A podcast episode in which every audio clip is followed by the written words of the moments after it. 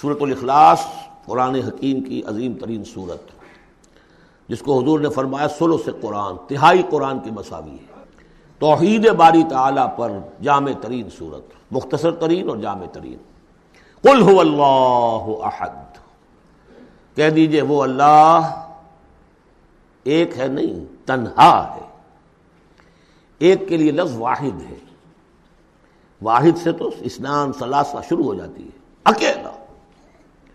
The most unique person قل ہو اللہ احد تنہا ہے.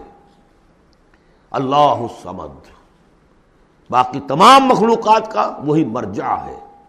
سمد کہتے ہیں بڑی چٹان کو جس کا سہارا لیتے تھے لڑنے کے وقت کہ پیچھے چٹان اچھی ہو تاکہ پیچھے سے دشمن جو ہے حملہ نہ کر سکے. پھر یہی لفظ آ جاتا تھا سرداروں کے لیے کہ جن کی طرف رجوع کرتے تھے لوگ. تو یہ کہ اصل میں اللہ تو ہے خود بخود قائم ہے، اپنے بل پر قائم ہے۔ کسی نے بنایا نہیں اسے، اس کی حیات مستعار نہیں ہے، اس کی حیات اپنی، اس کا علم اپنا۔ باقی جو بھی کائنات کے اندر مخلوقات ہیں، وہ سب اس کی بدولت ہے۔ لا یحیطون بشیء من علمہ الا بما شاء۔ ان کا وجود بھی اللہ کا عطا کردہ، انہیں حیات بھی مستعار ہے، مانگی ہوئی ہے۔ عمر دراز مانگ کے لائے تھے چار دن، اور وہ مانگی ہوئی زندگی ہے۔ جب چاہے گا لے لے گا ہم سے۔ ہماری زندگی اپنی تو نہیں ہے۔ لیکن یہ کہ باقی تمام مخلوقات کو تھامے ہوئے ہیں اور یہ وہی ربط و تعلق ہے جو میں نے آپ کو بتایا تھا، اس میں اعظم الحی القیوم خود زندہ اور باقی سب کو تھامے ہوئے، کل کائنات اس کی توجہ کی وجہ سے قائم ہے۔